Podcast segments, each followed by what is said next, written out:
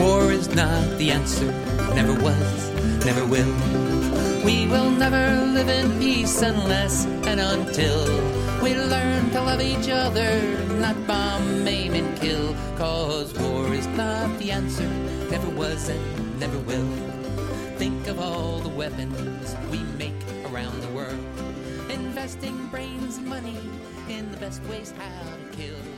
If we could use that money Hello, my name is Julie with Massachusetts Peace Action, and you're listening to Peace Zone. Peace Zone is a series featuring a wide variety of expert speakers who all want the same thing peace. We'll do our best to keep you up to date with the most pressing issues of injustice. This week's episode comes from the Building Sustainable Security Conference that happened November 21st.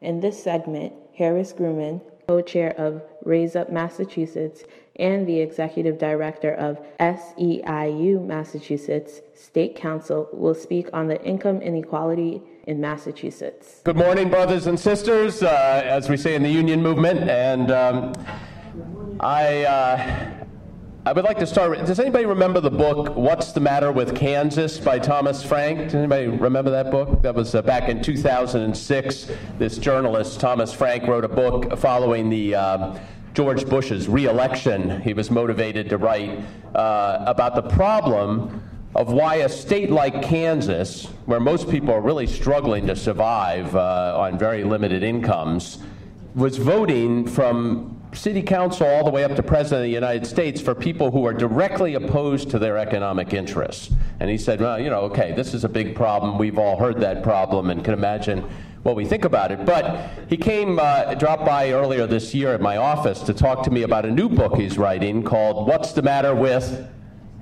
Massachusetts. And I think, as uh, Nadine pointed out, there is a problem with Massachusetts and Cambridge, even more so perhaps, that is uh, actually more relevant to what we're talking about today than what's the matter with Kansas. So, what is the matter with Massachusetts?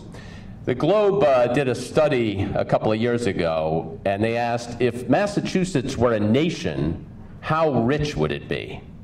And it turned out it would be the fourth richest nation in the world after Norway, Luxembourg, and Singapore. Now, that's maybe good news for us, but the bad news is the University of Wisconsin says we have the same level of income inequality in Massachusetts as the state of Mississippi. So, if we're the fourth richest nation in the world, why Mississippi? Why not Norway? I mean, Norway has a much higher level of shared prosperity, a much broader middle class. We're, we're not aspiring to what we're capable of doing with our resources. So the answer to that is pretty simple. It's, we have a very unbalanced economy. People have already referred to it. The top 1% have gained almost all income and wealth gains of the past 40 years have been going to the top 1%. And uh, that is you know, unbalancing our economy in a very drastic way. But it was not always that way. Uh, you know, for the 40 years preceding that, we were building shared prosperity in this country through the union movement and through government transfers, through progressive taxation. And I mean, I was born in the middle of that period, 1959, and that was a very different time where we were aspiring to much greater things than we are now on the economic level, and I'm going to make a point that that has an effect on everything else. But I mean, I really like the way Thomas Piketty put it in his book uh, on capital in the 21st century. He said that period of shared prosperity in America and Europe was the only period, that 40 years was the only period, the only generation, you could almost say, or two generations in human history where it mattered more what you did for work and how you educated yourself than whether you inherited or married into wealth. The only time in human history, and it's over. We're no longer in that period. We're back in a period where it's more important what you inherit or how much money you marry into than what you do in your life for work and thinking and developing yourself.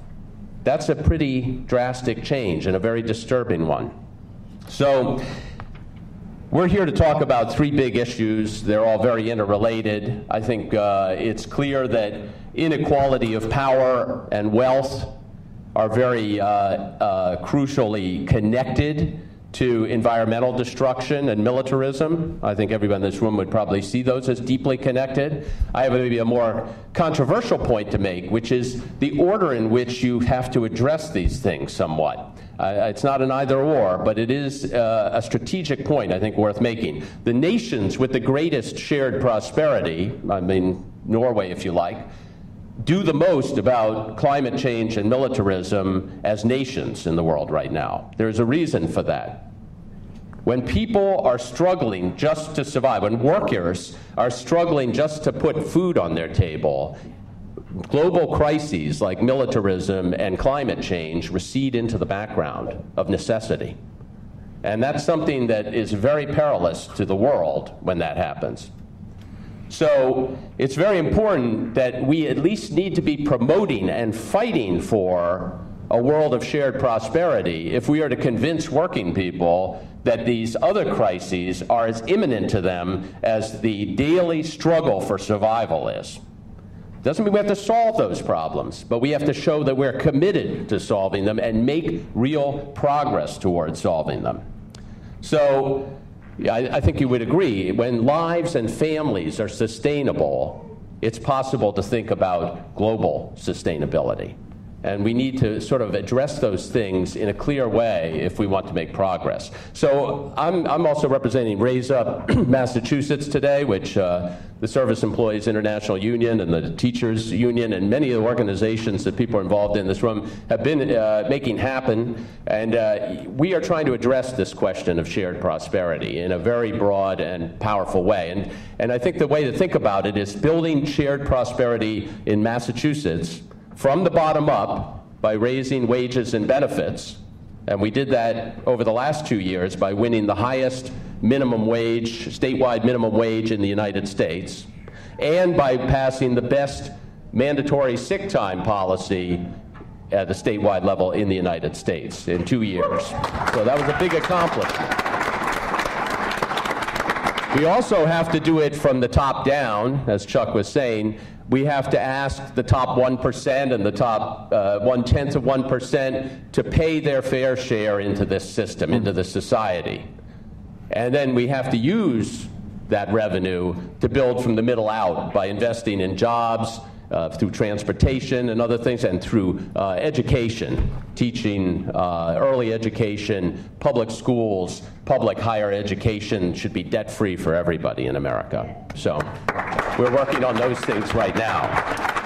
So I was also asked, uh, what kind of social movement do we need to build this? And I would say there are three pillars on which we build this social movement. And they're not the three pillars that have been mentioned so far, which are issue pillars, uh, you know, of, uh, of justice and uh, anti-militarism or peace and uh, environmental protection or you know a, a, safe environment. It's actually I like to think in institutional terms. For me, the three pillars are labor, community, and faith. And the reason I say that is because those are institutional places where people organize themselves.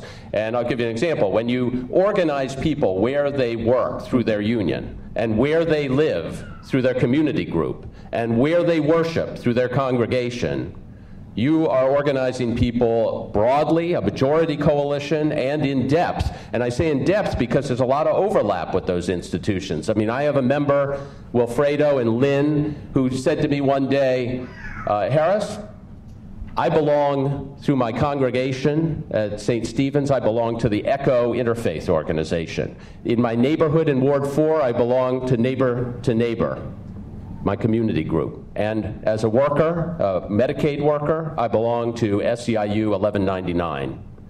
And uh, that guy can tell you about any issue we're talking about today as articulately as any of us. He understood money in politics. He understands climate disaster. He understands, uh, you know, the fight for uh, for a peace in the world.